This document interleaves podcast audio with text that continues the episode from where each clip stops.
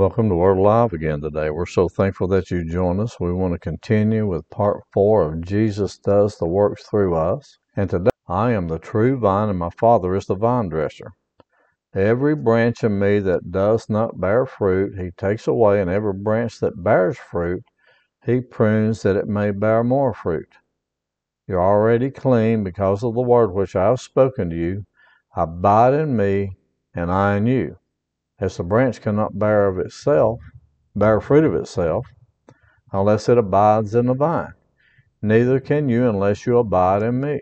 Now, this is very important. We've been teaching on Jesus does the works through us. Now, to abide means to live in. It will be a dwelling place, a place that you live in, a place that you are comfortable in, a place that you know, a place that you live in. It's a place that you is your abode. And I'm saying it like this. Jesus is saying this, I believe. Now, a lot of times people take this in a different context, but I'm believing that what Jesus is saying here, if you want to do the greater works or do the works that he does and you want to bear fruit. Now, what is he talking about bearing fruit? A lot of times people want to go to Galatians chapter 5 and say, you know, it's bearing fruit. Well, I believe that the fruit that he's talking about here is getting people born again. I believe he's talking about getting people healed. I believe he's talking about raising the dead. I believe he's talking about the blind seeing, the deaf hearing, the lame walking. I believe he's talking about doing the works that he did because he was talking about it in John chapter 14 then we go right back over here to John 15. Do you think he's changed the subject? No, he hasn't.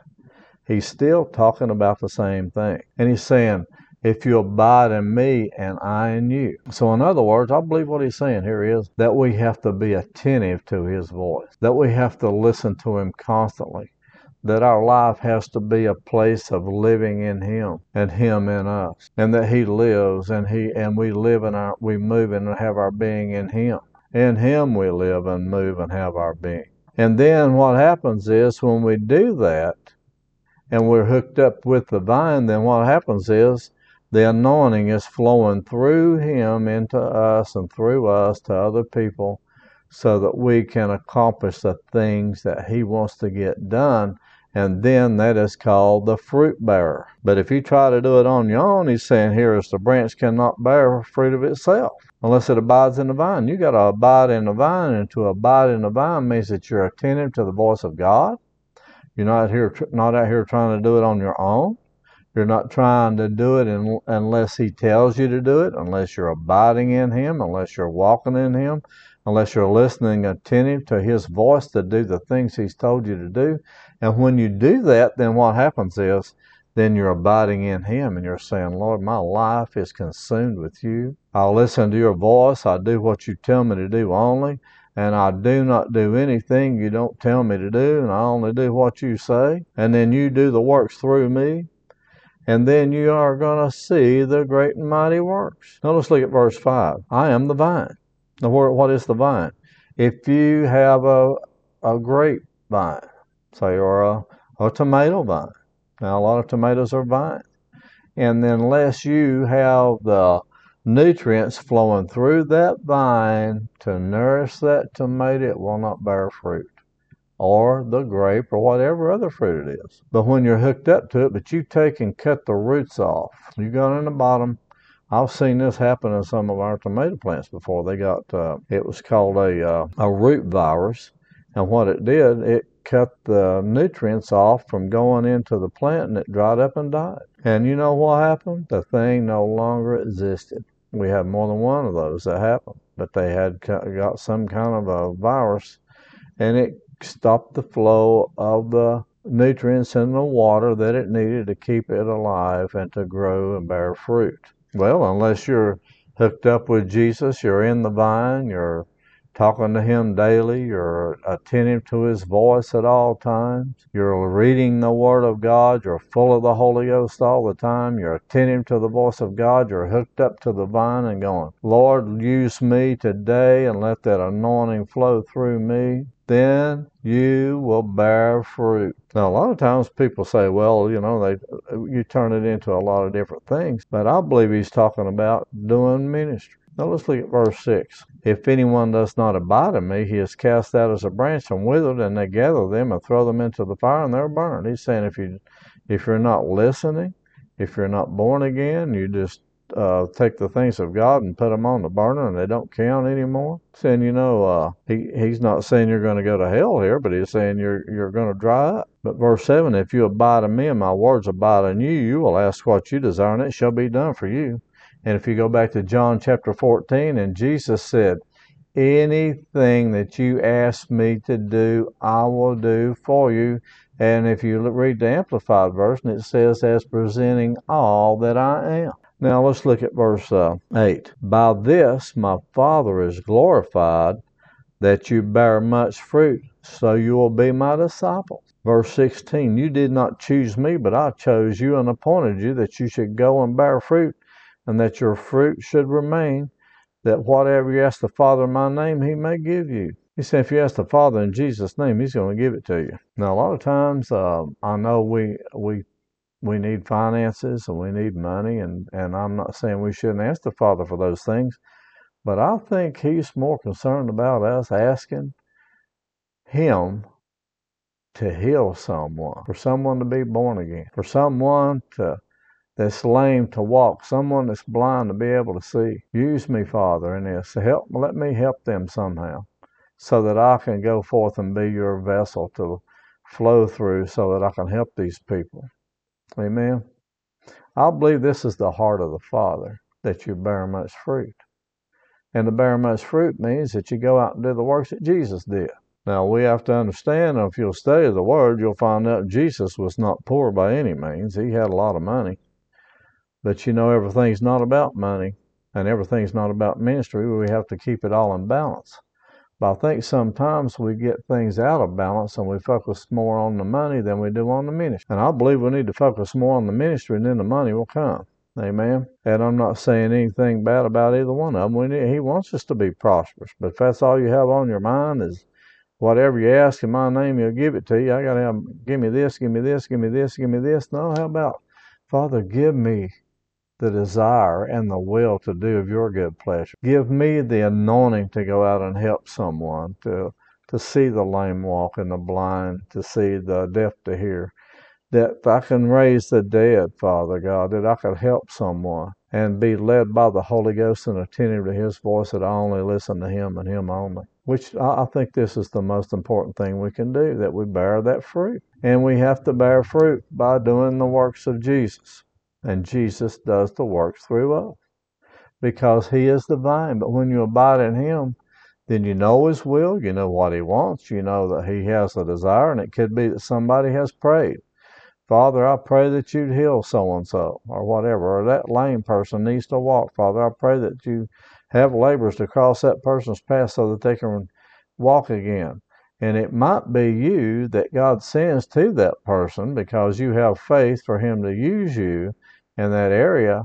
And Jesus says, Go do this, and you go do it, and you see the Word of God confirmed with the signs accompanying because the Holy Ghost is using it. I hope somebody's getting something out of this today, and I hope it's encouraging you. I hope it's it is giving you strength and understanding and, and how and what we need to do. Amen. Let's look at John chapter 16 now, verses 12 through 15. I still have many things to say to you but you cannot bear them now. However, when the, He, the Spirit of truth, has come, He will guide you into all truth. For He will not speak on His own authority, but whatever He hears, He will speak, and He will tell you things to come. He will glorify me, for He will take of what is mine and declare it to you. All things that the Father has are mine. Therefore I said, that he will take of mine and declare it to you. So Jesus is saying everything that the Father has belongs to me because he gave it to me. And the Holy Ghost is going to declare those things that I have. And he's going to teach you and he's going to show you what you can and can't do. And he's going to show you the things he can do. And he will declare those things. And he says he doesn't speak on his own authority. As Jesus said, I don't speak on my own authority in John chapter 14 but I speak the things that the Father tells me to speak. Well, the Holy Ghost is, is telling us what the Father and the Son are saying. He's our communication with them, and He will tell you things to come. He'll say, he'll show you things to come to get you ready for it so that you can prepare and get into the Word in that area and, and get your faith growing in that area so that He can use you. Amen. Verse 14 He will glorify me, for He will take of what is mine and declare it to you. All things that the Father has are mine, therefore I said He will take of what is mine and declare it to you. Verse 23 and in that day you will ask me nothing. Most assuredly I say to you, whatever you ask the Father in my name, he will give you. Until now you have asked nothing in my name. Ask, and you will receive, that your joy may be full. And when that time comes, you will ask nothing of me, will need to ask me no questions. I assure you, most solemnly, I'll tell you, the Father will grant you whatever you ask in my name as presenting all that I am. Now, when we ask the Father in Jesus' name, it says presenting all that Jesus is. Amen. And it's Jesus doing the works through us. Verse 24 Up to this time you have not asked a single thing in my name as presenting all that I am, but now ask and keep on asking, and you will receive so that your joy, gladness, delight may be full and complete. He says, keep on asking. Now, uh, the scriptures that I'm looking at are John chapter 14, 15, and 16. And he's saying that the Holy Spirit will uh, reveal these things to us. He'll guide us into all truth, show us things to come, and he will teach us concerning all things. And when he does that, he wants us to be able to go forth and be used by the Father in every area that he wants us to be. Then your joy will be complete and full. Now, the most joy I've ever had, apart from uh, moves of God by being full of the, the joy of the Lord, which there is a, an anointing of being full of the Holy Ghost and full of joy.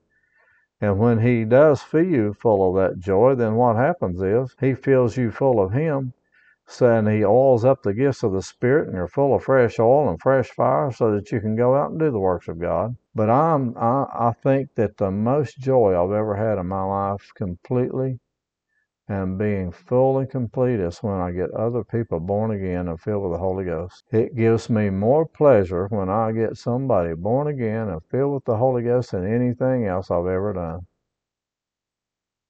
Why? Because you see their lives changed you see them come to the Father God and know that they'll never be the same, that they have become a child of God and that they are enriched and blessed in every area of their life in each and every way that they could ever be. And that gives me more joy than anything else. And I believe that is bearing much fruit when you get people born again, filled with the Holy Ghost, get them healed, raising the dead, doing the things that Jesus did. Let's let's study Jesus and what he did, and then you'll understand it more. You see, a lot of times we think it was just for the disciples. No, it was for us too.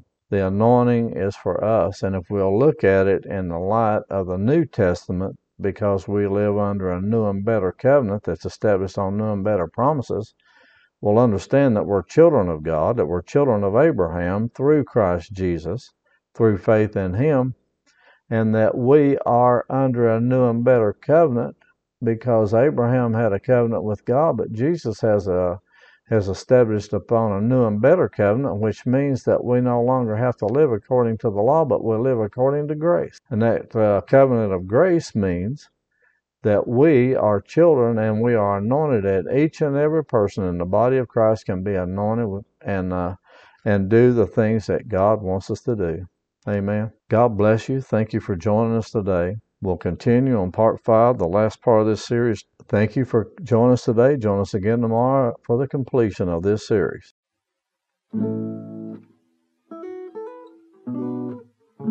If you would like to support our ministry, you can become a partner by clicking the support link in the description. You can also give by going to our website, wacba.org, and clicking on the Giving tab. Thank you so much for supporting us to help us send the gospel around the world through our podcast. We pray God's blessings be upon you abundantly, and we thank you so much in Jesus' name.